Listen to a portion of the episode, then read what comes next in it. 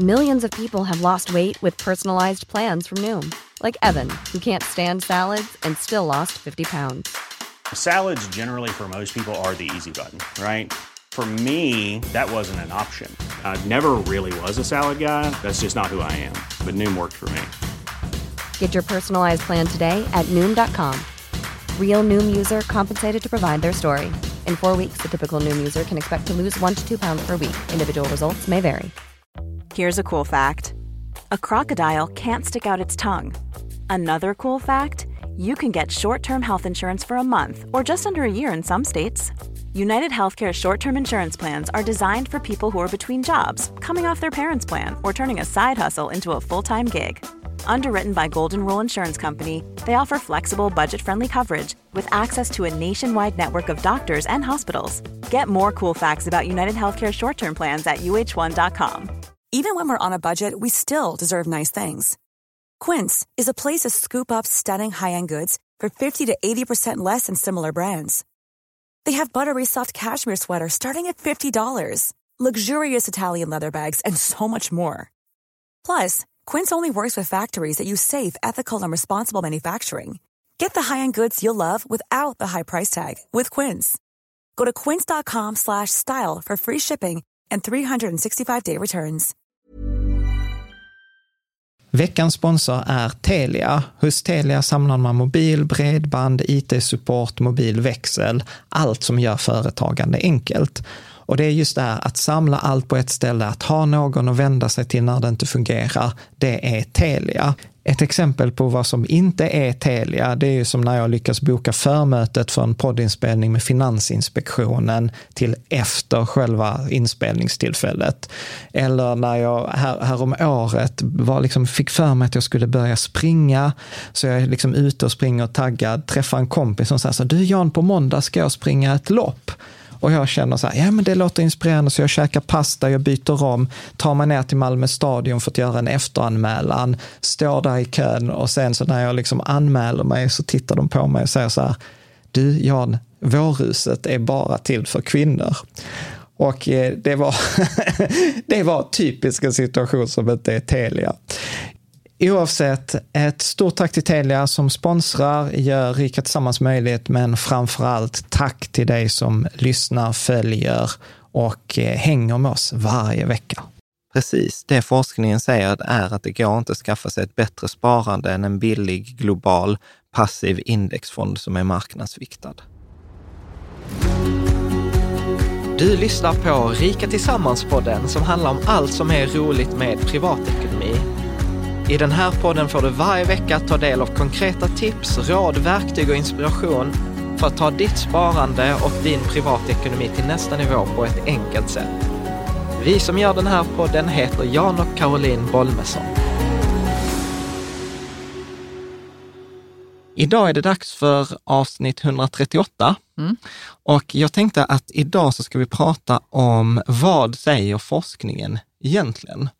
Om ekonomi. Om ekonomi och sparande. Eh, för att jag, jag, brukar göra i många av de andra avsnitten så gör vi alltid hänvisningar. Så här, forskningen säger, studier säger. Mm. Och så fick jag liksom någon så här fråga, ja men vilka är de här studierna då? Vad är det de säger? Och ja men det är jättebra. Jag, liksom, jag kan mm. slå index och Sa, ja. sa den personen. Ja, ja, precis. Så att, mm. så att lite, och detta är liksom, så detta kommer vara faktiskt nog flera avsnitt för mm. att eh, inte bara ett. Och det handlar helt enkelt om, jag tänker att vi ska gå igenom de viktigaste, mest kända, de mest inflytelserika eh, studierna. studierna. I ekonomi, om vad som funkar? Om, om, om, här, om sparande, investeringar, aktiv, mm. passiv, eh, hur ska man mm. göra som småspar, vanliga misstag etc. Yes. Liksom, vad säger mm. forskningen? Jättebra. Sen, sen ska jag säga redan nu, att detta kommer ju låta lite förmätet, men det kommer ju vara, så jag tror vi har, jag har tagit totalt 30 studier som jag har valt ut, 30 artiklar. Flera av de här artiklarna har fått Nobelpriset, liksom eh, så 20-30 år senare. Så, så, och då känner jag så här, okay, även om vi gör, liksom så här, lägger eh, liksom mycket tid på att typ göra detta till tre avsnitt, så blir det så här fem, sex minuter per studie. Ja, men det måste man, man måste ta, liksom ja. ta ner det lite grann så att det går att lyssna på. Ja, precis. Mm. Så, så att jag, jag, ibland så tänker jag, ja, du vet, här är en hel livstidsforskning och vi avhandlar det på fem minuter. Men å andra sidan tänker jag så här, det är fem minuter mer än vad de flesta någonsin ja, de hade... har hört talas om de ja. studierna i, vanlig, i vanliga fall. Liksom. Mm.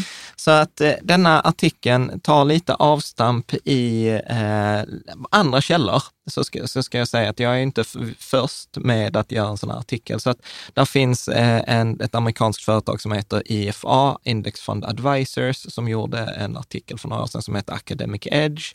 Där finns en litteratur, det heter väl litteraturstudie, det är en stu, vetenskaplig studie som går igenom alla andra vetenskapliga studier. Ja, inom ett ämne. Inom Man kan kalla det metaanalys också. Metaanalys. Mm. Eh, så där är en metaanalys från 31 oktober 2019 som jag hittade först när jag hade gjort klart allting, typ. Så då hade du gjort en egen metaanalys ja, och sen kunde du sen kolla vad, de, alltså, vad proffsen sa? Ja, precis. Mm, så att det är någon som har gått mm. igenom så här 20 års forskning och varenda, alltså så här, varenda grej. Där ska jag säga, apropå så ett litet sidospår, du vet, så öppnar jag den här metaanalysen och så är den så här 80 sidor lång och så börjar jag läsa. Och sen så när man kommer till typ sidan, så här för, sidan 40, så, så står det så här conclusion och liksom sammanfattning.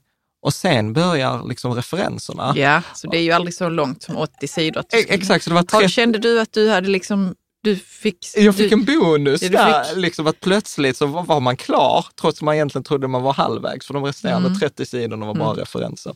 Mm. Eh, och sen är det naturligtvis en fråga på bloggen som var så här, ja men eh, var får du all den här forskningen ifrån? Och så, som liksom, ja men att det är att jag är confirmation bias på bloggen och liksom att jag inte tar ja, ja. in nya studier. Alltså det är jättebra att det kommer. Absolut. det är klart att uh, man, man kan vara det, men man kan också inte vara det. Ja, precis. Så att, att man letar, precis. Så poängen var så här, det var så här, kritiken var så här, du letar bara bevis för det som du själv tycker. Ja, och det gör vi ju hela tiden. Ja, så. Ja. Men det är därför som vi också tar ja. den här, eh, det här blogginlägget nu. Ja, precis. Mm. den här serien, eh, tror jag. Eh, sen är det också en, eh, jag hittade en sajt som heter retailinvestor.org som också läst precis samma studier, men som är så här contrarian. Så han pekar ut alla fel i de här ja, men studierna. Det, är bra det med. Ja, så att jag har försökt ge en, liksom en, eh, alltså så här, det blir ju aldrig objektivt. Det, det, det, det, det är ju ändå jag som har valt ut studierna här, men, men det är liksom inte bara som att jag har dratt dem ur hatten, utan det finns många andra. Liksom, som men frågan är då,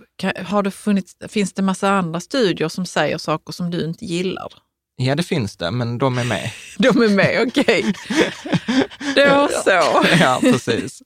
Och, och sen så vill jag också vara så här supernoga med att poängtera här att eh, syftet är inte att bevisa att det inte går att slå index. Nej. För det är det vanliga, liksom så här, nej men det går inte så. Jag bara så här, jo, vi men nu ska du prata. slå oss med studier här. Ja, vi tror ja, inte på nej, dig. Utan, nej, utan men... detta är så här genuint, för, för, för jag har inget investerat i det här, utan det som jag har investerat i, det är ju precis som du som lyssnar, att jag vill ha så bra avkastning som möjligt, jag vill ha så bäst odds som möjligt. Så vad är rekommendationen för en sådan som mig? Det mm. är ju faktiskt det som är utgångspunkten. Har du upptäckt något nytt då? Ja, det är några grejer faktiskt som överraskade mig lite. Kändes lite jobbiga, men, eh, men det Vad kommer bra. vi till. Ja. Vad bra, vi kommer till dem. Ja, mm. så att eh, det, det som är lite mitt syfte här är att visa liksom att faktiskt, att om vi ska sammanfatta det, så där är en solid vetenskaplig grund för de rekommendationer för det vi pratar om i de här avsnitten, om att spara passivt, spara långsiktigt, spara regelbundet, spara billigt, etc. Och jag tänker ju liksom att detta kan ju du bättre än mig, vara lite, så här, lite läskigt att skriva de här grejerna, för du har ju doktorerat, i och för sig inte i ekonomi. Inte i ekonomi, nej. nej. nej. Men, men jag tänker så här att, eh, eh vad, vad ser du som fördelar med akademiska studier? Ja, men det är ju att det, forskarna är ju människor som är supernyfikna och som kanske försöker i det längsta i alla fall att inte hitta grejer eh, inom forskningen som bara säger det de trodde. Ja. Eh, och de är väldigt kritiska ja. till allting, alltså till, till sina egna teorier också. Att och det, det är väldigt positivt. Ja, precis. Nej, men jag, jag håller helt med. Det är faktiskt också min, min reflektion från att ha läst om många av de här studierna nu. Att det är ju väldigt, man uttalar sig väldigt sällan som att detta är naturlag, utan man, ja. man är ju väldigt så här, ja men så här kan det vara, detta är våra indicier, så här mm. tänker vi. Men jag tänker framförallt en av de stora fördelarna är att de är peer-reviewed.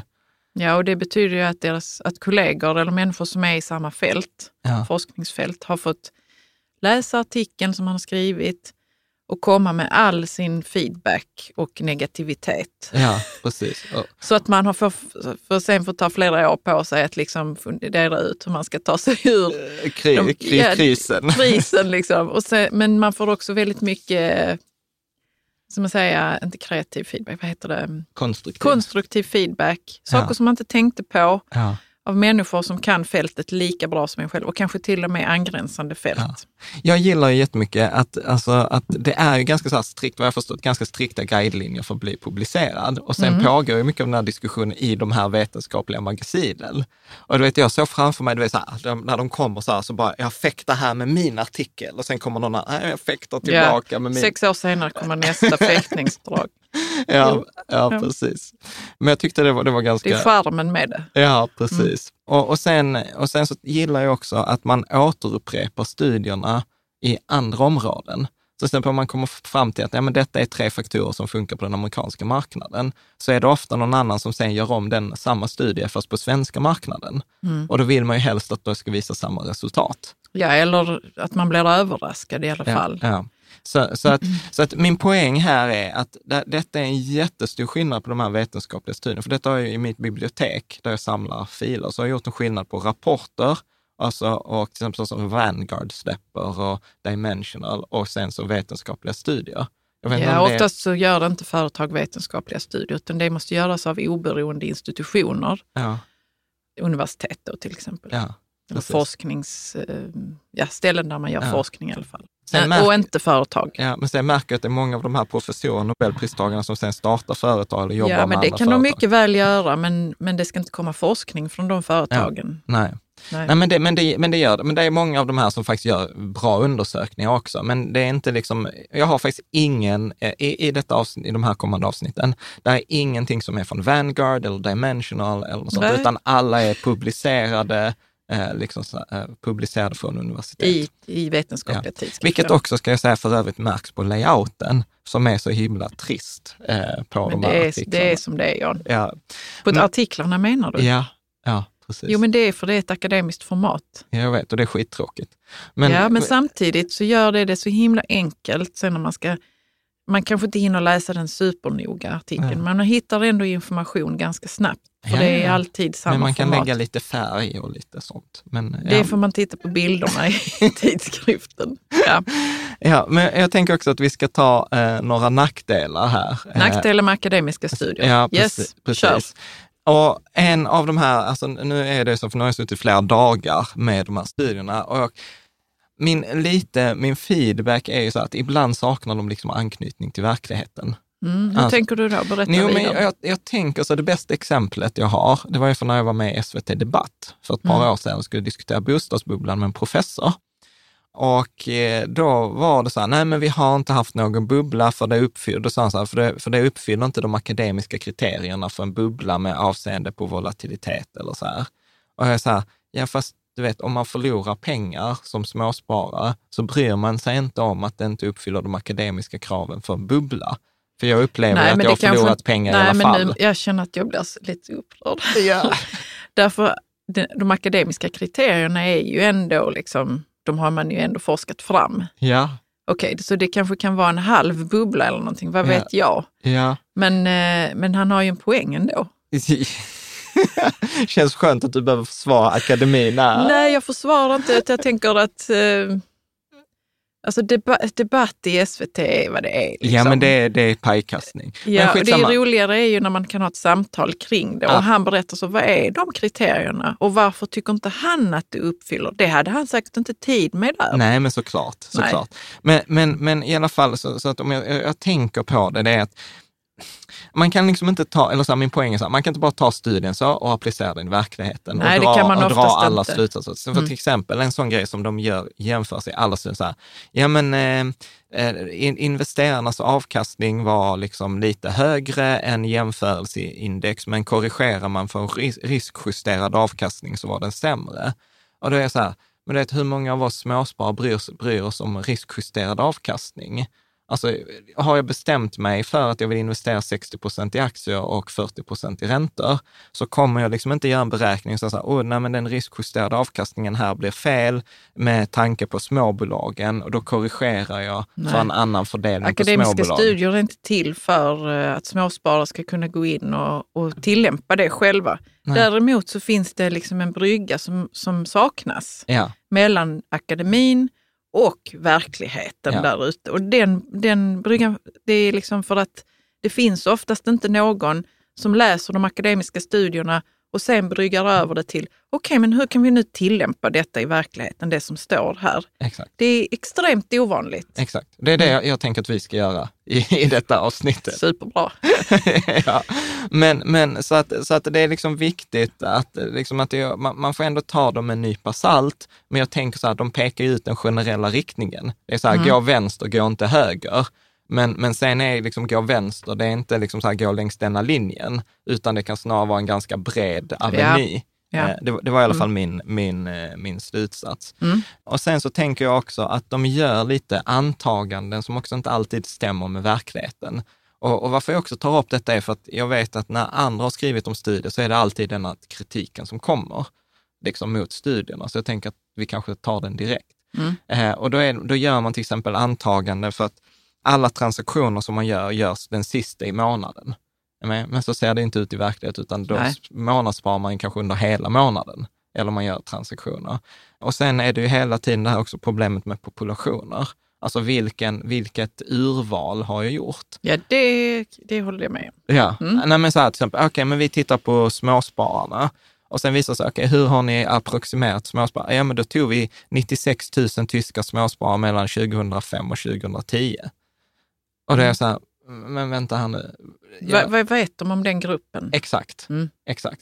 Och, och så är det också när man tittar på så här, ja men vi har tittat på riskkapitalbolag. Ja men då tog man alla riskkapitalbolag som var med i en klubb för riskkapitalister. Ja, och då, det, ja. Ja, ja men du det fatt- finns så många fel man kan göra när man gör Ja. sitt urval. Men- och men det sen- får de ju också skit för, Ja. oftast Ja. eh, av sina kollegor. Ja, precis. Peers. Ja, Mm. Men det finns liksom ingen, så här, så det, det är ingen naturlag. Det är inte som att släpper Nej. du en boll här så kommer den landa på Nej, marken. forskningsrapporter det är inga naturlagar. Nej.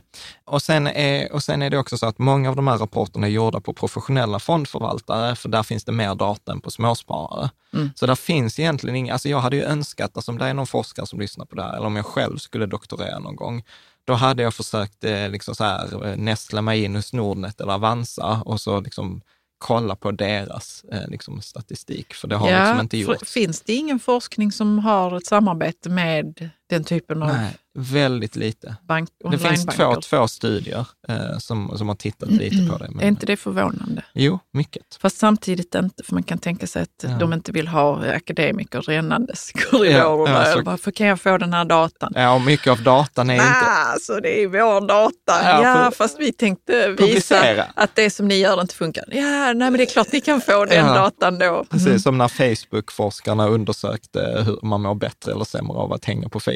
Ja, så blev det sämre. Ja. Oh my god. Ja, Mm. eh, så att, ja, men och sen är det också så att många, många av de här studierna tar inte heller hänsyn till, eh, eh, vad heter det, att vi är irrationella. Mm. Utan de utgår från att vi, är, vi fattar rationella beslut och att vi är så här econ, econs heter det på engelska. Alltså så Hur här, vi är stavas det? ECON. Eh, att vi, det är typ som en människa, som en zombie. Vi, vi fattar alltid rätt logiskt beslut och vi är alltid ute efter att maximera nyttan för oss själva. Mhm. Vilket också, där finns massa annan forskning som har visat, nej, vi är inte ute efter alltid maximera nyttan för oss själva, utan vi är ganska altruistiska etc. Så att eh, poängen är här, eh, studierna är indikativa men ej avgörande. Eh, så ska jag säga. Och sen min sista innan vi liksom börjar titta på ingångsvärden och gå igenom studierna. Fy tusan vad de är svårlästa. Alltså, många, alltså jag fattade där att det, liksom, det var någon som, jag vet inte om det var du som sa till mig att den genomsnittliga doktorsavhandlingen läses av 0,8 personer. Mm. Alltså, Inte ens handledaren läser och orkar ta sig igenom. hela. Eller Eh, kanske inte ens en själv. Men nej, men de är ju svårlästa. Så- Vad så- tänker du mer om det? Berätta. Att de är inte gjorda för, för att man ska vara vanlig människa och läsa. Alltså där är vissa artiklar och så här, ja, jag, jag har läst här nu och jag fattar inte vad jag har läst. Alltså du vet på vissa artiklar som jag var så här, denna artikeln är viktig, men jag fattar inte den. Så jag har ju ringt till eh, bland annat eh, Oskar eh, på jag vet, jag säga, Oskar på Lysa, mm. som är där, en av deras också investeringsansvariga, som bara sa, du Oskar, jag fattar inte vad här står. Kan inte du bara hjälpa mig förklara? För att jag vet. Men vad har det varit då? Har det varit så? Ja, men jag har läst en eh. mening, jag har läst en mening och jag, sa, jag fattar inte vad denna meningen betyder. Så jag, liksom jag och Oskar hade en, en diskussion kring, så här, är detta korrekt tolkning av denna studiens slutsats? Mm. Så att tack Oskar för, för hjälpen med det här. Men då känner jag ändå så här, fan jag, jag är ändå lite nördig och jag ja, fattar inte vad det säger. Liksom. Det är oroande. Ja, för det detta avsnittet eller? Nej men det är oroande därför att skriver man så obegripligt, ja. det kanske inte ens är så att ens kollegor riktigt fattar vad man har Nej. skrivit. Jag fattar och det. då har, man ju, då har man ju slösat skattepengar. Ja. Så skulle jag vilja ja. säga. Det finns ju i andra områden, i matte, så vet jag att detta inte är helt ovanligt. Det är någon som kommer fram till något matematiskt bevis. Och sen har de liksom en fyra dagars konferens för att förklara det matematiska och beviset i artikeln. Och ändå fattar inte folk. Nej, liksom, Nej det är matte, mattens ja, värld. Men att det var tydligen så här ekonomi också, det var mm. svårt. Så att så. Sen är också, det är superviktigt att titta på liksom att ingångsvärdena, alltså vad man kommer med för bagage, till de här artiklarna är också väldigt, väldigt viktigt. Vadå, jag fattar inte vad du menar. Jo, men jag tänker så här, alltså en av de första viktigaste frågorna här är så här, är sparandet en hobby för mig? Ja. eller inte. Mm. Så till exempel, är, är mitt syfte, är det att lära eller är det att utveckla mig själv och lära mig nya saker? Eller är det, att, är det viktigt att ha roligt eller att, att uppleva spänning, alltså sensationslystnad? Eller som till exempel eh, Henrik Milton och Andreas Brock som förvaltar eh, 5 000 miljoner kronor i en fond. De säger så att för oss handlar det mycket om att mäta oss själva mot marknaden. Att liksom visa, vi har en tes och sen lägger vi ut tesen där ute på marknaden och sen ser vi om vi får rätt i den eller inte. Eller, men vems bagage är det vi pratar om Jo, nu? men när man lyssnar på det här, liksom, så vad är syftet med mitt sparande? Mm. Att det kan vara väldigt, väldigt olika. Och det kan ju till och med vara så här aktiespararna. Jag misstänker att väldigt många som är med i aktiespararna har sparandet som en social hobby, alltså som, du vet, alltså som ett att socialt få... umgänge. Mm. Det är så här, man mm. åker till, till Spanien på en aktieresa. Mm, och, ungefär som en träningsresa då eller ja, något ja, annat. Ja. Precis. Och, och, i så fall, då är, kan det ju vara helt okej okay att min hobby kostar pengar. Det är ju ingen som blir förvånad så här, när mitt träningsintresse eller mitt hästintresse kostar pengar. Nej, nej, men, nej. men, vi pratar inte om att mitt aktieintresse kostar pengar. Kanske inte i de facto pengar, men i förlorad avkastning. Mm. Så, att, så att det handlar lite så här, vad har jag för perspektiv? Eh, när jag lyssnar på när det här jag lyssnar nu. på det här. Mm. Och sen så återigen de här två frågorna som vi pratade om i avsnitt 131, tror jag. Så här, eh, vad är min egen tro på min egen förmåga? Alltså tror jag att jag är en av de här sex av tusen personerna som kan hitta felvärderade investeringar? Är jag en av de här som kan tajma marknaden? Det kommer ju också ge väldigt olika perspektiv hur man lyssnar på det här. Men du, nu, eh, vi pratade ju innan om de här eh, akademiska studierna från ett kritiskt håll. Liksom. Ja. Men nu ska vi ändå ta, ta, nu ska vi ändå ta i dem liksom, ja. och berätta vad, ja. vad, du har sett för någonting. Ja. Eh, det känns lite konstigt. Men för vi sa ju att de inte har liksom, ibland anknytning till verkligheten. Eh, de är svåra att tillämpa, ibland fattar man inte riktigt vad det står. Alltså du vet så. Eh, jag, jag, känner att jag, eh, jag vet inte om jag kan lita på det som vi säger nu. Förstår du vad jag menar? Hur ska vi nu liksom känna entusiasm kring de här eh, för, för studierna att, som du har tittat på? Jo, men jag, så här, jag skulle säga återigen, för att de pekar i en viss riktning. Ja, de gör det. De pekar mm. i en viss riktning. Sen betyder inte det att det är hela sanningen. Nej. Alltså det är inte så här, nej men om du går vänster så kommer allt bli bra, går du höger så kommer du dö. Alltså det finns ju människor som går höger och överlever. Mm. Men, men statistiskt sett så kommer det vara bättre för de flesta om det går vänster istället för höger. Mm. Så du, ja, bra. Förstår du? Så att, ja. så, så att åter... Jag tror du sa det, det var bara att jag blev så uppfylld av det här. Ja, ja precis. Eh, Nej, men, vi men, hade kritik mot dem. Ja, mm. men, men jag tror också att det är, liksom att det är viktigt att, att, att faktiskt ta, ta en minut och fundera på sig själv. Så, så vad är min tro? Vad är mitt syfte? Med sparande. För, för, att det kan vara så att forskningen säger så här, detta är det du ska göra för att optimera dina chanser. Ja, men det är ju inte spännande för fem öre. Så, så brukar vi ju säga i andra avsnitt, smart sparande är inte spännande. Eller hur? Ja, men om mitt mål är att jag, jag vill ha ett socialt umgänge, jag vill ha sensation, alltså, alltså, sensationslyssna, jag vill ha spänning, jag vill tävla, jag vill utveckla mig. Ja, men fuck that shit, liksom, att jag inte får eh, liksom, optimala sparandet. För jag vill ju ha ett spännande sparande. Mm. Är ni med? Så, så, att, så att jag menar att man behöver ha koll på de där grejerna. Samma sak som man behöver koll på sin risktolerans och, och ställa sig frågan så här autentiskt som jag har fått göra. Är jag autentiskt ute efter att tjäna pengar eller är det en annan drivkraft jag är ute efter att tillfredsställa? Mm.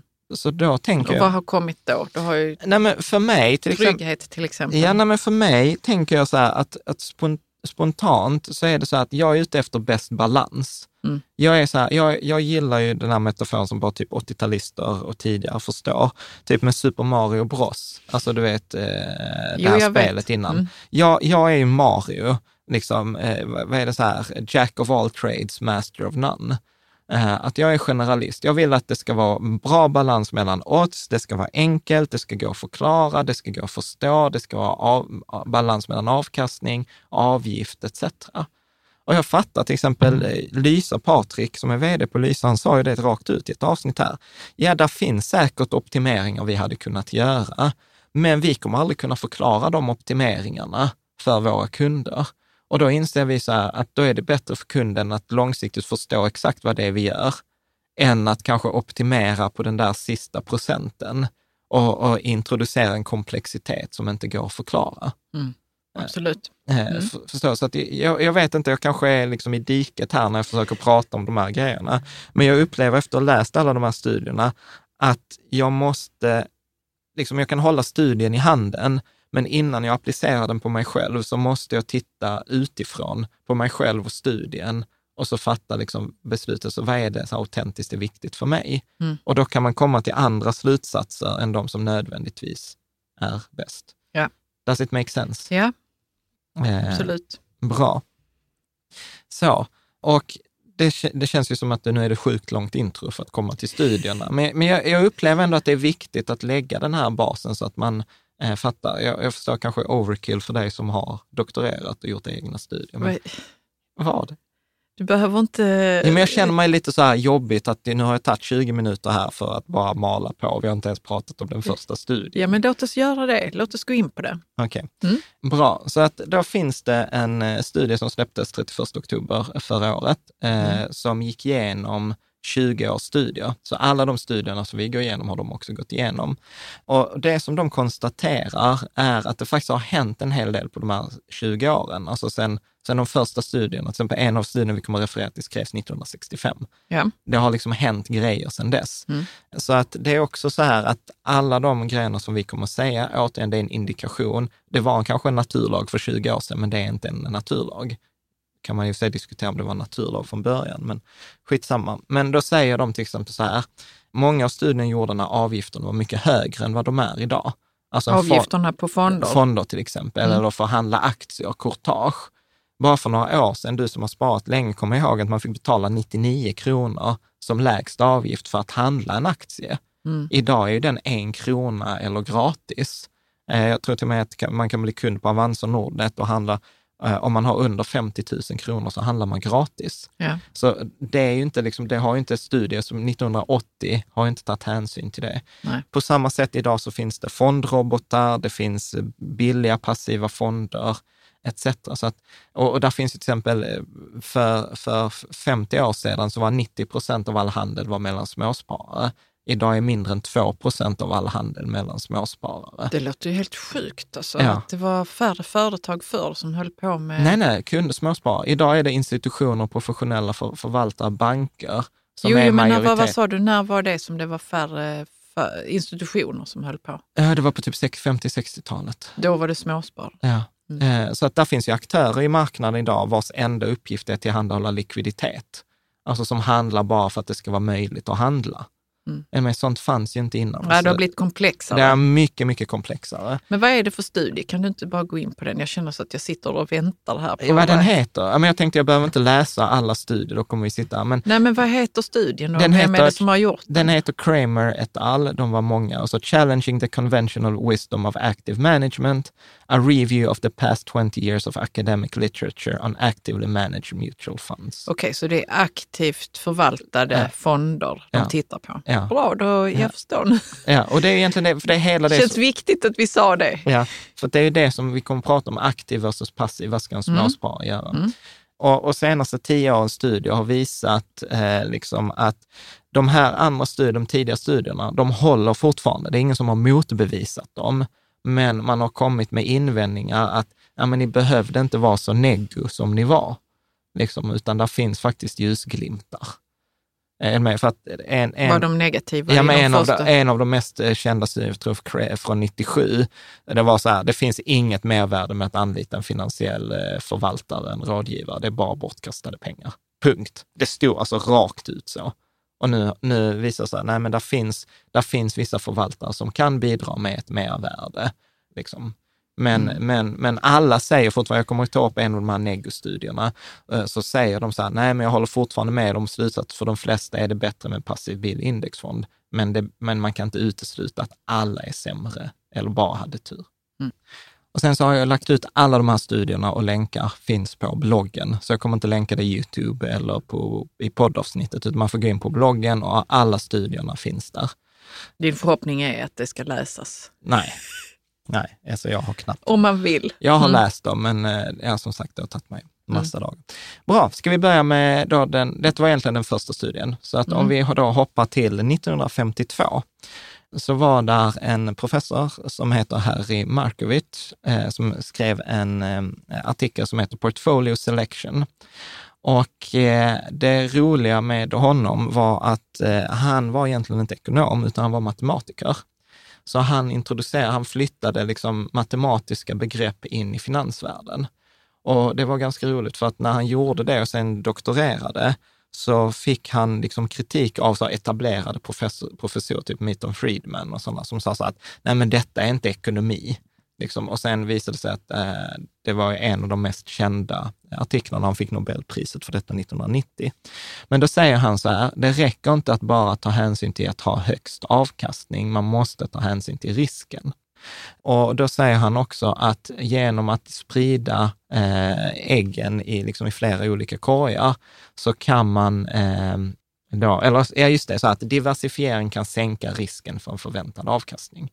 Så att om jag vill ha en förväntad avkastning på 8 procent så kan jag antingen liksom så välja till exempel 100 procent aktier eller så kan jag göra en kombination av aktier, räntor, guld, annat också få 8 procent, men till en lägre risk. Var det det han visade? Det var det han visade matematiskt. Och detta är roligt, för den här vetenskapliga artikeln då, det är egentligen en mattebok.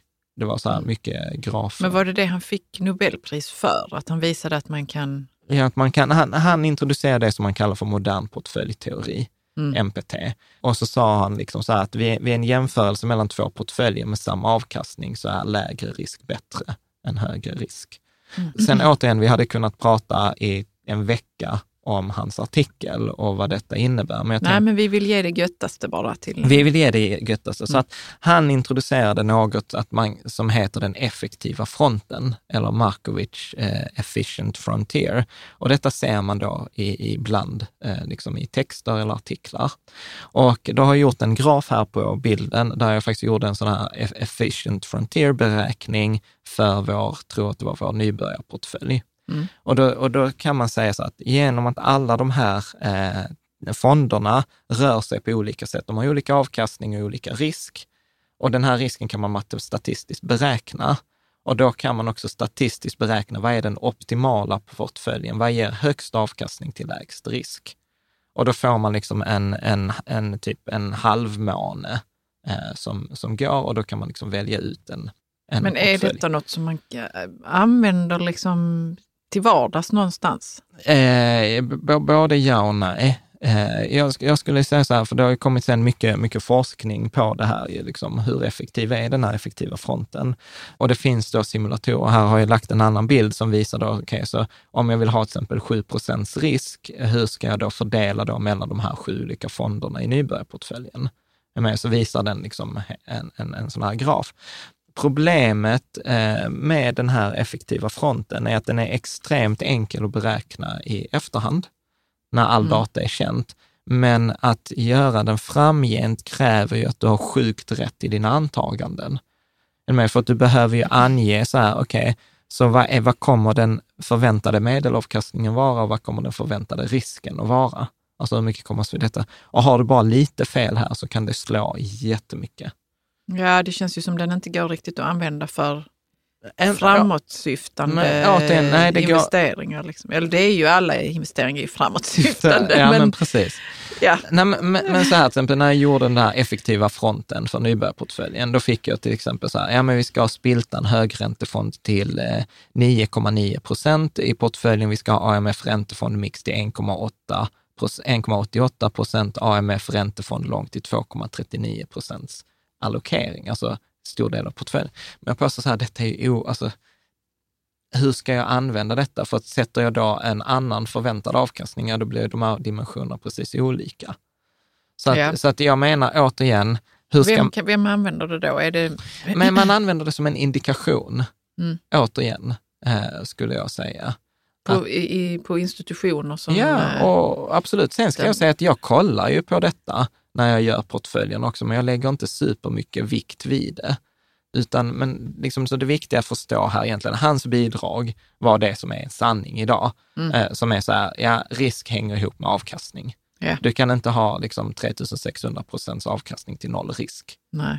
Med. Så att, Trodde man det, det innan att ja. det var, liksom, ja, att det var, var här, görbart? Ja, men innan var så här, ju högre avkastning desto bättre.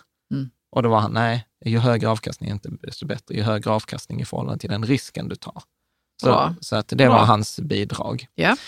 Detta byggdes vidare då. Titta nu, nu går det snabbt här. Med ja, nu går det lite snabbare. Det byggdes vidare, ja, Markowitz. Eh, av eh, William Sharp. Som gjorde, och detta är nog den mest groundbreaking eh, liksom, artikeln som, som, som gjordes.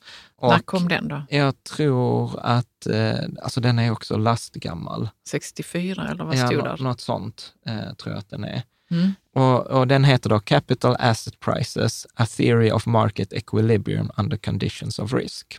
Och detta var också, han fick Nobelpris 1990 för den här och han utvecklade Markowitz teori till det som kallas för CAP-M-modellen. Ja, alltså, den har jag hört talas om. Ja.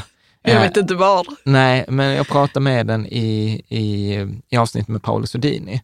Okay. Eh, så detta var så här, hur prissätts aktier, hur, eh, liksom så här, vad ska man göra? Så mycket av det här som vi kommer att prata om nu med passivt, passiva indexfonder kommer från den här studien. Sen har den utvecklats vidare såklart, de här 30 åren. Men vad sa han nu då, William Sharp? Ja, ska du, ska du läsa? Eh, mm, jag läser lite här. Ja. Uh, rather than trying to select an optimal portfolio of individual equities from the thousands of securities in the market, Sharp showed that investors should simply hold the full market, that is, all equities offered, as the risky part of their allocation. Mm. Så då känns det som han pratade om att man skulle köpa allt, ja. liksom, index. Precis. Så han, fanns det, det index blev, innan nej, han fanns, pratade? Nej, det fanns, det fanns inte. inte. Nej. Eh, så att vad han sa, så att istället för att försöka välja en optimal portfölj av massa individuella aktier, mm. liksom, för det finns ju tusentals aktier, så istället som jag ska sitta och liksom försöka plocka ihop de här 30 aktierna, så säger han så här, köp alla aktierna. Liksom, och så ska man ha det som, för, som optimal del i den delen som ska stå för risk, alltså aktierna. Yeah. Okej, okay? sen fortsätter den. Okay. If markets are efficient and investors can act in a completely unconstrained manner, then the market portfolio, which weighs each security according to its market capitalization, is inherently the most efficient possible portfolio. Hence, the model is known as the capital asset pricing model. Vad, vad sa han nu? För mm. jag läste här men sen så bara tappade jag bort ja. det tankemässigt. Jo, nej, men han säger så här, att om marknaderna är effektiva, vilket mm. det finns mycket diskussion kring, men ingen som har motbevisat, Det kan vi också prata om vad det det, kom- betyder, det kom- att det är effektivt. Ja, men precis. Men att eh, effektivt betyder att priset på en aktie återspeglar all tillgänglig känd information. Mm. Så att, Okej. eh, så att eh, liksom så här, priset på en aktie är rätt i förhållande till den informationen som finns. Mm. Och då är det, vad är det för information? Jo, men då är det historisk information, men också förväntningar om framtiden. Alltså så här, ja men vi har de här ordrarna etc. För att, att investera handlar om information. Och sen så kommer vi prata om informationsasymmetri och sådant. Ja. Men då säger han så här, så om marknaden är effektiv och, eh, och investerarna kan bete sig utan begränsningar, till exempel en fond kan ju ha begränsningar, de får bara ha 60 procent aktier eller de får bara köpa hållbara aktier, då är, då är man ju inte unconstrained. Nej. Men om, om man inte fanns några begränsningar så kommer, eh, och så ska man då äga en portfölj där varje aktie är viktad i förhållande till dess börs, börsvärde. Detta är ju anledningen till till exempel varför man inte ska ha 50 procent i USA och 50 procent i Sverige. För Sverige står bara för 1 procent av det totala börsvärdet i världen. Eh? Så att Ja. detta är ju så här varför vi pratar om indexfonder och global viktning, varför vi inte vill övervikta. Sen är det en diskussion också för vi har överviktat mot Sverige, men det är en annan, det är en annan disk diskussion. Men till exempel Sjunde AP-fonden gör ju exakt detta. De äger alla aktier i hela världen i förhållande till deras börsvärde. Det är det som man väljer i Sjunde AP-fonden. Och de äger bara en procent i Sverige. Så Ja. härifrån kommer detta. Det ska vara marknadsviktat i förhållande till börsvärde. Det ska vara alla aktierna.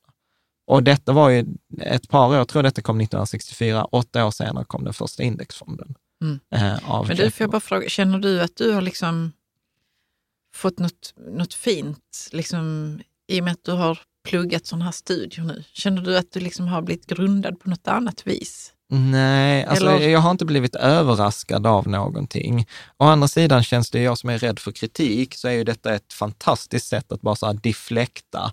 Men skyll inte på mig, skyll på studien. Ja. Eh, Ja, men jag tänker, är det här någonting som man får, får eh, lära sig på Handelshögskolan till exempel? Och Ja. det vet inte jag. nej, inte Men jag, jag. Jag tänker inte att det kan, kan kännas eh, kul liksom, att veta det här. Det var Sharp och han kom där och då sa han att index funkar bra. Och sen så har man testat det och det funkar rätt bra i verkligheten också. Ja. Är du med? Att Ja. det är Jag kul ska- när man jag- får jag- en så teori och sen så får man se den där ute, Ja. där den lever sitt liv i Ja. verkligheten. Ja, men precis. Nej, men jag skulle ju säga så här, alltså du som lyssnar på denna podden, alltså nu gör vi något som 99 procent av befolkningen aldrig gör. Och vad är det? Ja, men alltså Att titta, titta, var titta kommer på detta var, kommer detta ifrån och Mm. göra forskning. Och jag kommer ju citera andra fondförvaltare här och jag tror att det är många fondförvaltare som inte ens har läst detta. Som Mm. inte har läst, de har kanske hört talas om KPM, men de har inte läst studien. Nej. Och, och de vet Nej, men det finns en rikedom i att veta vart saker kommer ifrån. Ja, ja, ja. Det gör det, bara för en själv liksom i sin profession. Ja, ja, ja. Mm. Absolut, absolut. Nej, så jag vet inte. Nej, men jag, sen, sen, sen är det ju så som vi har pratat i något annat avsnitt. I vissa områden så är man ju expert och då, vill, då kan man de här 90 gritty. Alltså detta är verkligen 90 gritty, detta vi pratar om här. Sen i andra områden så är man ju den som är liksom så kommunikatören. Alltså du vet här, jag har ju inte kommit på någon av de här modellerna själv, men Nej. jag är duktig på att kommunicera dem till andra. Och sen är det andra områden där man är helt ointresserad, där man egentligen bara vill veta så här, vad, vad ska jag göra med mina pengar? Ja, men investera i Lysa. Mm. Och så är det färdigt. Liksom. Eller så här, vilka kläder ska jag på mig? Ja, men här är lådan med kläder. Eh, och jag vill inte lägga mer tid på det. Sen kan det vara schysst att om jag då väljer att titta på den här lådan, men varför har de valt den här hatten? Eller varför har Lysa gjort det här? Jo, men då finns det en solid grund till att de har gjort de Ja, valen tittar, de har man, gjort. tittar man närmare på saker så finns det fan, alltså, alltid någon fantastisk Ja, historia. Jo, men för det mesta liksom. Ja. Ja. vad tänker du som inte har det? Ja, men det finns ju många fonder om vi tittar. Eh, säg, Jaha, jag tänkte mer så på vad du hittar i din klädlåda eller du Jo, vet, men vissa säljer skit. kakel, eh, om du köper kakel så, så kan du bara säga, vad är det här för kakel? Ja, det är från Marocko. Och då vet man så att det är sånt handgjort som Ja. någon gjorde. Liksom, Precis, som sen, någon kom på och det var det första i världen som kom på detta. Och så, är man ner, så är man på en sån skattjakt som Moa pratade om i Ja. ett av våra avsnitt här. Ja. Ja, det var bara jo, men, mina men, 25 Jo, precis. Men sen finns det, men sen finns det ju vissa av de där kaklet som kom från en eh, övergiven fabrik i något u-land som eh, framställdes med eh, kolkraft. Ja, det, det finns absolut så, sorry. men man lär sig ju också vart eh, skatterna finns. Liksom. Ja, ja. Så, precis som du också lär dig det här. Ja, men absolut. Absolut. Mm. Ja, Jo, men for- för absolut att det finns massa fonder som är helt ointressanta och liksom, det finns ingenting att hämta där i liksom, teoretisk Nej, nej, nej, nej men bildning eller Nej, men så. fattar. Men, sen, men man lär sig också vart man hittar det, vilka trails man ska gå. Liksom. Ja. Absolut. Ska vi ta nästa? Vi tar nästa. Det är MH-teorin. EMH, Efficient Market Hypothesis-teorin. Ja. Alltså, eh, detta är en studie som gjordes av Eugene Pharma, Mm. som heter The Behavior of Stock Market Prices, eh, som också publicerades 1965. Alltså det är mer än 50 år gamla artiklar. Nobelpriset 2013 eh, Eh, för det här. Och eh, detta är ju det som vi pratade om innan, då, effektiva marknadshypotesen, att priset på en tillgång reflekterar all känd och tillgänglig information. Och eh, det- utmaningen med detta är att man kan liksom inte bevisa detta tekniskt, alltså säga så här, den stämmer, men det har liksom under de här 50 åren har det inte pre- presenterats något bevis som då motbevisar den. Eh, sen finns det dock eh, mycket anekdotiska, eh, anekdotiska invändningar mot det här. Nej, men den fonden eller den gjorde det där. Mm. Och- Och det stämmer inte med den teorin då. Ja, Mm. men denna har ju gett upphov till hur många artiklar som helst, den här eh, EMH-teorin. Och sen förfinade de det också. Det märker man också att det är vissa som återkommer. Han är Eugene Pharma, han har fan legat, förlåt att jag svär, han har legat i, ska jag säga. Ja, han har liksom. jobbat hårt va? Eh, Han är nog den mest citerade i vår genomgång. Jag tror han står Okej. för tio, eh, nästan hälften av studierna. Så, och Vad är det han säger här nu då? Jo, men eh, då säger han så här, det finns eh, två stycken eh, sätt när man liksom då tittar på marknaden eller börsen. Det ena är det som liksom klassiskt då kallas för Dow theory, det vill säga att historien återupprepar sig i mönster. Genom att studera historien så kan vi dra slutsatser om framtiden. Liksom, om beteende, mönster, hur var, hur var inflationen, hur var konjunkturen etc. Så att, eh, och sen så finns det de då som pratar om random walk. Alltså så här, priset har inget minne, det är mer eller mindre slumpmässigt Ja. från, eh, från en dag eh, till en annan. Och vi kan läsa här från studien, så har jag citerat studien. Citat från Eugene Pharma då. Mm. The main conclusion will be that the data seem to present consistent and strong support for the random walk model. This implies, of course, that chart reading through, uh, though perhaps an in...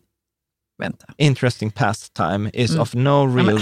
Ja, skulle jag läsa eller Ja, skulle okej. du? Though perhaps an interesting pastime is of no real value to the stock market investor. Nu kan du komma in här Ja, okej. förtydliga. Ja, så vad är det han säger? Så han säger att den viktigaste slutsatsen är att den datorn som vi har visar ett eh, eh, konsistent och konsekvent stöd för att det random walk-modellen stämmer, det vill säga att det finns ing, priset har inget minne, att det är statistiskt, det är slumpmässigt.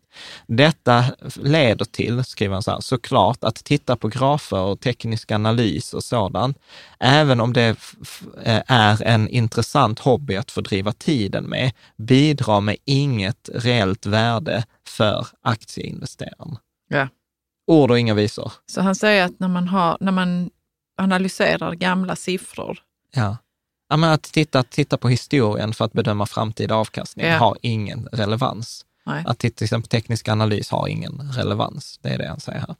Men Och så- de som inte vet vad teknisk analys är, det är när man tittar titta på... på graferna. Man säger så att jag skiter i vad, utveck- vad företaget gör, jag bara tittar på hur har aktiekursen gått Ja. historiskt, eller hur har denna fonden gått? Detta var egentligen en av de stora kritikerna vi gjorde avsnittet Morningstar-stjärnor, Mm. som var bara så här, gav, ja men denna fonden var bäst i sin kategori de senaste fem åren. Ja men so what? Det säger ingenting om framtiden. Mm. Och detta är ett av de vanligaste misstagen. Det finns en annan studie lite längre fram som pratar om att detta är ett av de vanligaste misstagen som småsparare gör. Att man tror att det är en koppling mellan historien och framtiden. Ja, det har jag absolut gjort. Ja, Det misstaget har varit Ja. och investerat pengar på saker som inte har... Ja. Mm. Ska vi läsa Ett vidare? nytt citat här från Eugene Det är samma, det bara fortsätter. This is an extreme statement and the chart reader is certainly free to take exception.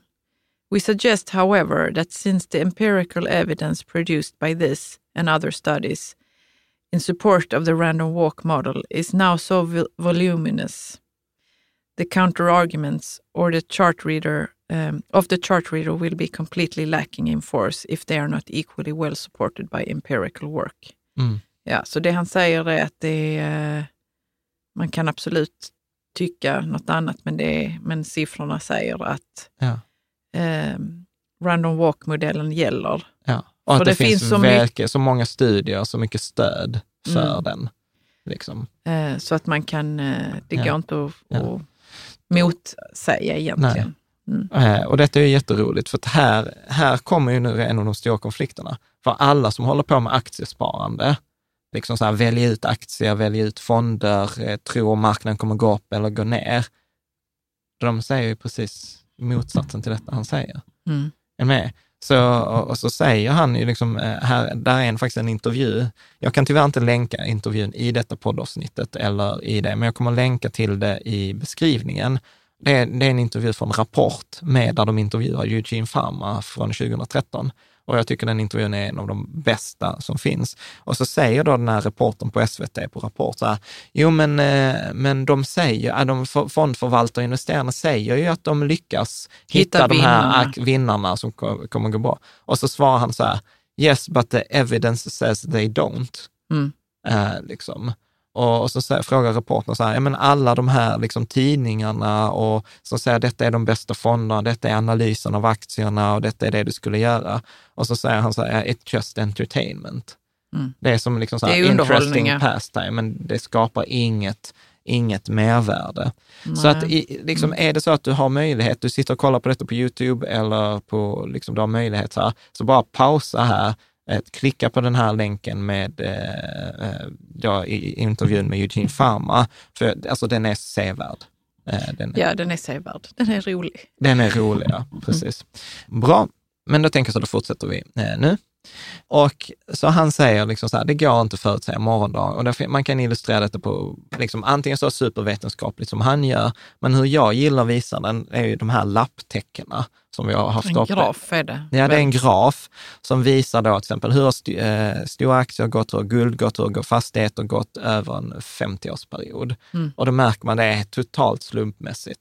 Det går inte att säga så här, okej, guldet var liksom så här, i 15 år så var det i topp, i botten. Sen plötsligt är det i toppen och sådant. Så att det går liksom inte att förutsäga morgondagen. Och det spelar inte någon roll om man pratar om tillgångslag eller om man pratar om enskilda aktier eller om man pratar om länder eller liksom någonting. Mm. För man tittar på detta och, och, och undrar vad det är för någonting som syns, så är det ju det är ju massa, olika, det är massa färgblock liksom som Ja. sitter i den Och här där, när man har grafen. tittat sen till exempel de senaste 20 åren, så har man tagit liksom 20 av de största aktierna, till exempel på Mm. amerikanska börsen, och så har man rankat dem i vilken av de här 20 aktierna som var bäst, då är den överst, och vilken var sämst, så var den nederst. Och då ser man liksom att de slår hej vilt. Den kan vara sämst ett år, så är den bäst nästa år. Mm. Där finns inget det som man pratar mycket om i studien, det är persistence.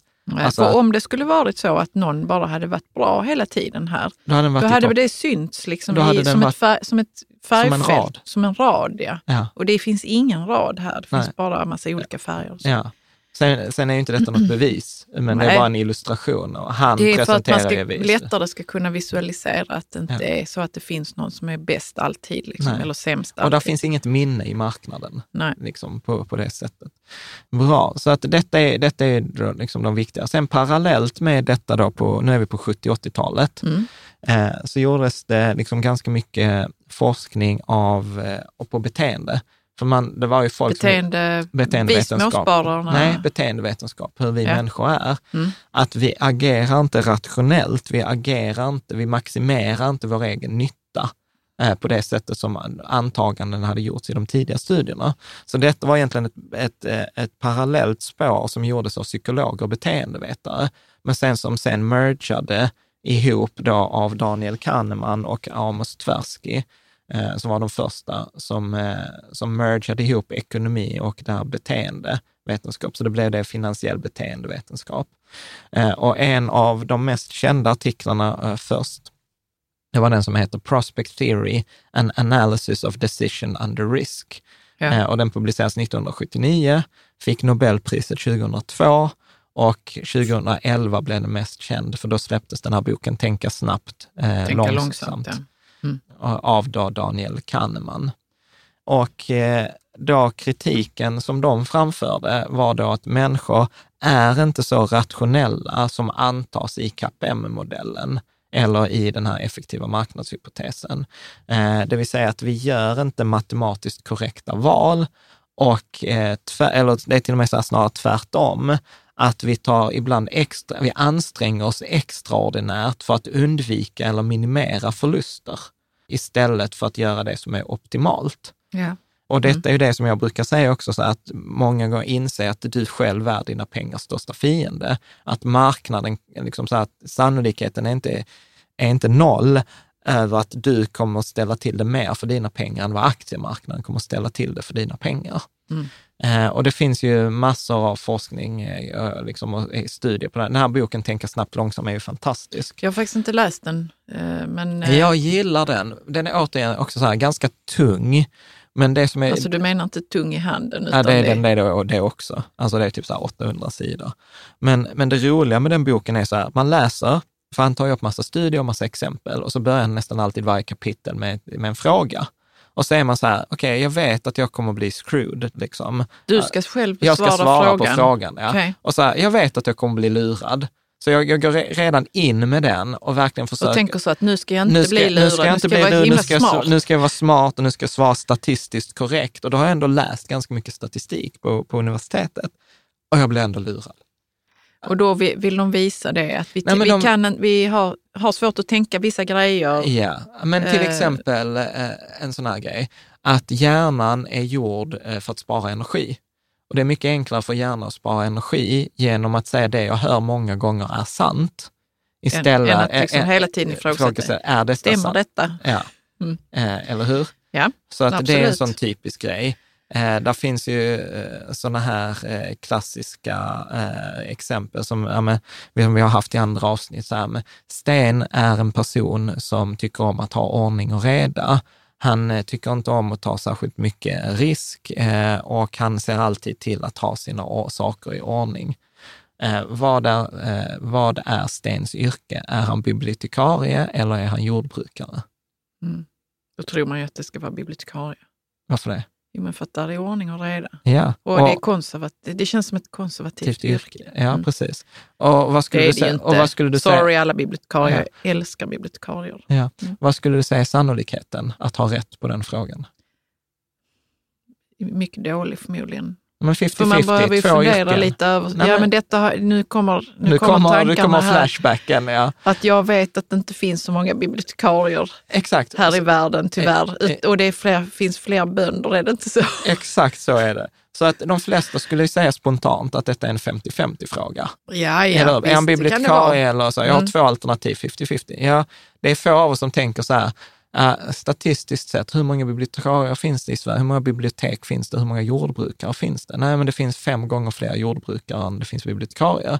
Alltså borde jag satsa mina pengar på att han är jordbrukare för att det är en större sannolikhet. Så tänker vi inte när Mm. Nej, vi man får tänker den inte frågan. långsamt på det viset, det Nej. är väl det han menar. Va? Ja. Att man, man eh, vill bara snabbt ta sig igenom denna, eh, denna frågan och eh, Ja. Ja. gå vidare i livet. Och, och, liksom. Precis. Och, och, och, och, och sen så pratar ni mycket om så här, att hur man framar en fråga är, spelar väldigt, väldigt stor roll. Framar, alltså hur man, eh, hur man lägger upp den. Hur man lägger upp en fråga. Alltså, återigen, om vi tar exempel, mitt favoritexempel som jag tagit i andra poddavsnitt. Är så här, men föreställ dig att du ska köpa en lampa. Du står i affären och ska köpa den här lampan för tusen spänn på Ikea. Och sen är det någon som säger, vet du vad, så den här samma lampan, den finns på, eh, på en annan eh, möbelbutik eh, en och en halv kilometer bort för halva priset. Så ska du betala tusen spänn på Ikea eller ska du betala 500 spänn i den andra affären för att de har en kampanj? Hur, liksom så här, hade du åkt till den andra affären för att spara 500 spänn? Ja, alltså en och en halv kilometer bort. Ja. Ja, det hade jag gjort. Ja, och majoriteten, när jag testar detta på våra workshoppar så är det alltid en majoritet som säger så här, ja, jag hade åkt till den andra. Fråga nummer två. Du, vi ska köpa den där Teslan eh, som vi har pratat om i många år och, och så kostar den eh, liksom 500 000. Och sen så precis när du står där och ska köpa den här Teslan för 500 000 så säger han så här, vet du vad? Där finns en annan bilhandlare en och en halv kilometer bort som säljer exakt samma Tesla för 499 500. Hade du åkt till den andra bilhandlaren en och en halv kilometer bort för att få den billigare Teslan? Det Nej, hade jag inte gjort, men jag hade, det hade ändå svidit. nej det hade jo, inte... det hade svidit. Jag hade sagt så.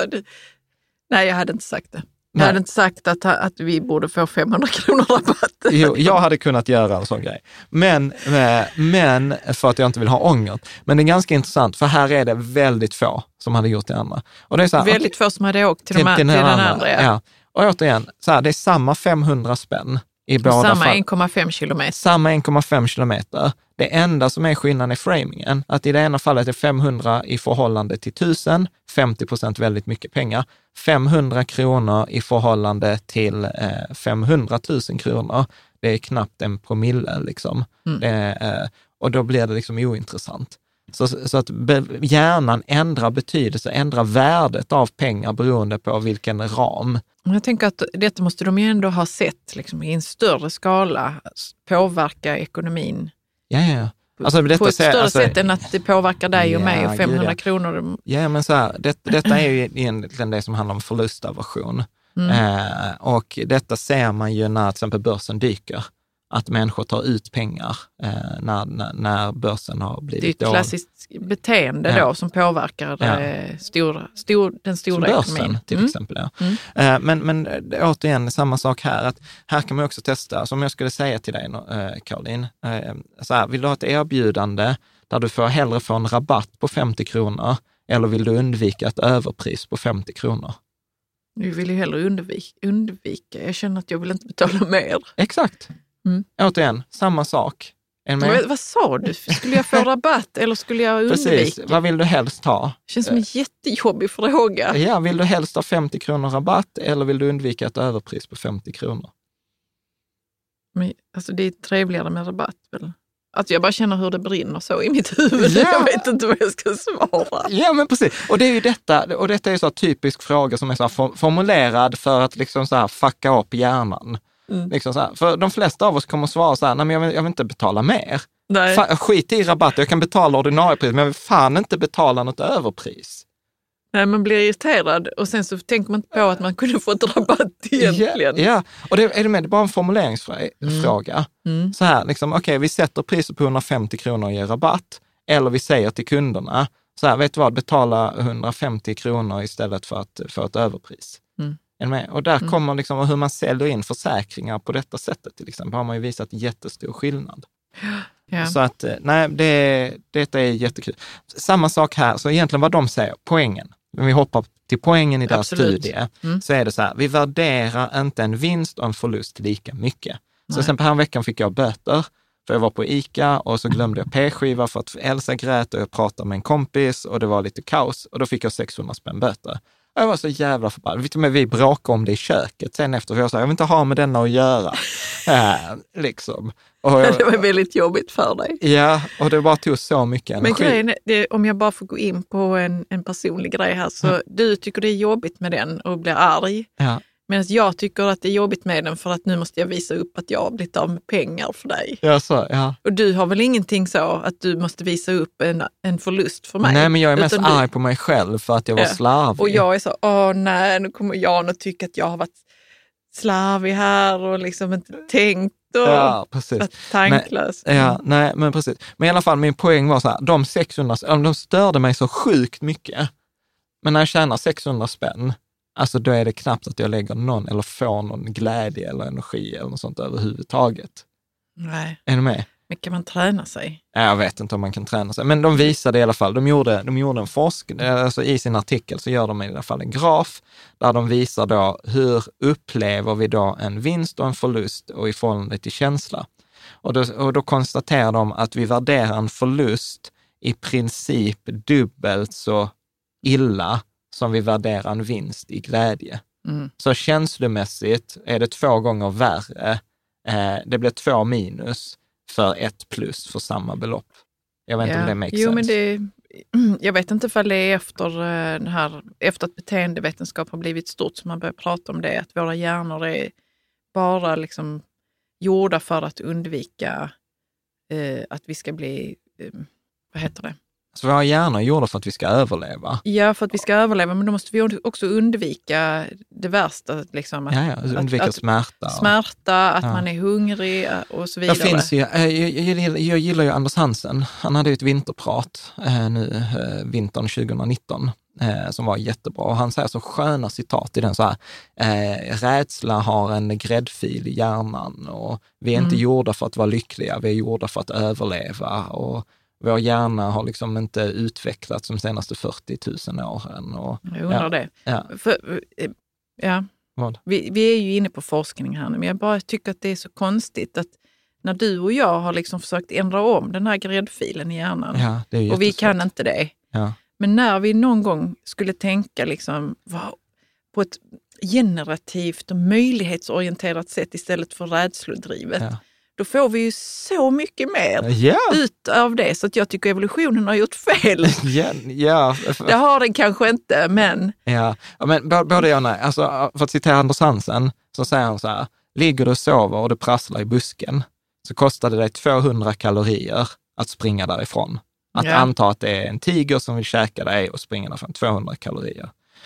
Eh, om det istället är optimistisk, du ska säga, ah, men det, det prasslar i busken, det är nog bara vinden.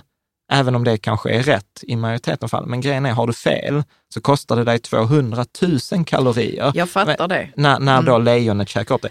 Min poäng, min poäng då. Jag älskar det exemplet, för det visar att du kan ha fel tusen gånger och fortfarande ha, säga att det var ett rätt beslut att springa iväg. Ja. Och, Ja, ja, absolut. Och så att oddsen på det, jag gillar oddsen på det sättet. Men, men vad jag menar är att, eh, och säkert också som Daniel Kahneman menar, är Ja. att man ska låta rädslan hålla på när den har en plats för Ja. det. Ja. Och eh, möjlighetsorienterade tänket ska få hålla på när den har en plats. Absolut. Liksom, och, och jag är säker på att, att han skulle unna alla människor att tänka långsamt när det behövs och tänka Ja, snabbt absolut. när det Det är behövs. det som är poängen med hans bok. mm. Ja. Att, han vill visa så att nu, du, du har ett val. Liksom. Ja, Mm. absolut. Bra.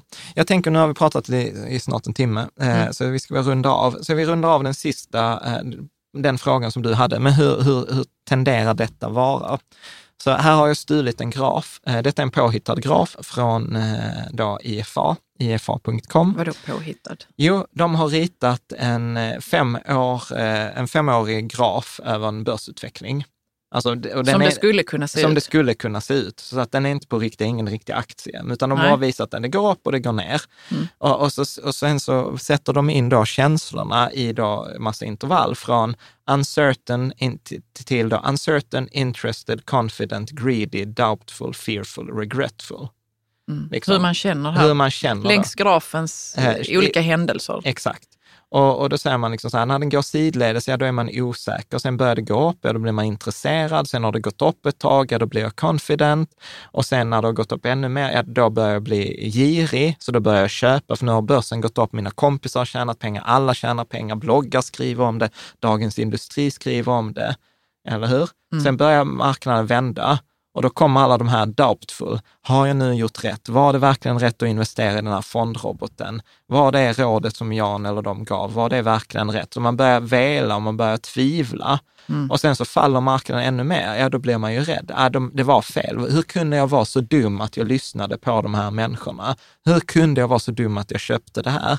Och vad gör man då? Säljer. Då säljer man. Och sen så börjar börsen gå upp igen och då blir man Då regretful. är man hooked igen. Ja, då är man i ånger. Och detta är roligt för eh, Andreas då från Coeli, han brukar säga att börsen är ångerns tempel. För att du kommer alltid ångra dig. Ångra dig att du inte köpte tidigare, ångra dig att du inte sålde, ångra dig att du inte... Alltså du vet, Det finns så här, alltid kommer, något man kan det ångra finns sig för. alltid något du kan ångra dig i, på börsen. Jag tänker att vi slutar eh, där eh, och eh, så tänker jag att vi fortsätter, kanske faktiskt inte i nästa avsnitt, utan i nästa avsnitt tänker jag kanske att vi ska ta, ta in Moa. Mm. Har en god vän till oss, min coach, eh, som vi hade ett ganska intressant samtal med eh, faktiskt.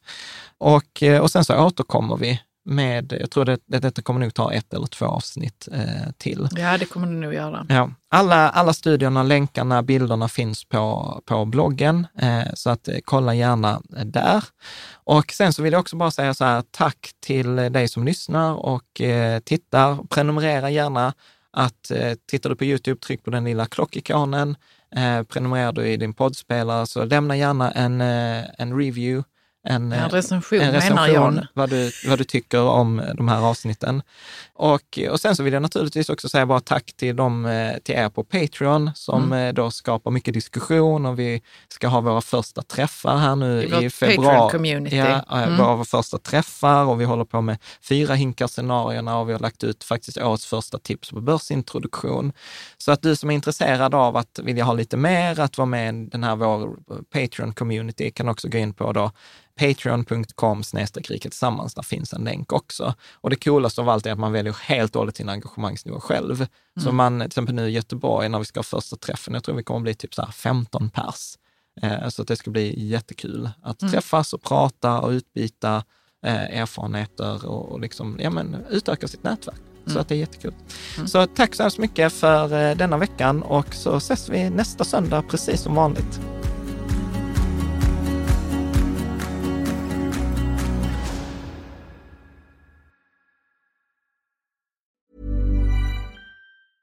Mom deserves the best, and there's no better place to shop for Mother's Day than Whole Foods Market. They're your destination for unbeatable savings, from premium gifts to show-stopping flowers and irresistible desserts. Start by saving 33% with Prime on all body care and candles. Then get a 15-stem bunch of tulips for just $9.99 each with Prime. Round out Mom's menu with festive rosé, irresistible berry chantilly cake, and more special treats. Come celebrate Mother's Day at Whole Foods Market. Even on a budget, quality is non-negotiable. That's why Quince is the place to score high-end essentials at 50 to 80% less than similar brands. Get your hands on buttery soft cashmere sweaters from just 60 bucks, Italian leather jackets, and so much more. And the best part about Quince, they exclusively partner with factories committed to safe, ethical, and responsible manufacturing. Elevate your style without the elevated price tag with Quince. Go to quince.com slash upgrade for free shipping and 365-day returns. Mom deserves the best, and there's no better place to shop for Mother's Day than Whole Foods Market. They're your destination for unbeatable savings, from premium gifts to show-stopping flowers and irresistible desserts. Start by saving 33% with Prime on all body care and candles. Then get a 15-stem bunch of tulips for just $9.99 each with Prime. Round out Mom's menu with festive rosé, irresistible berry chantilly cake, and more special treats. Come celebrate Mother's Day at Whole Foods Market.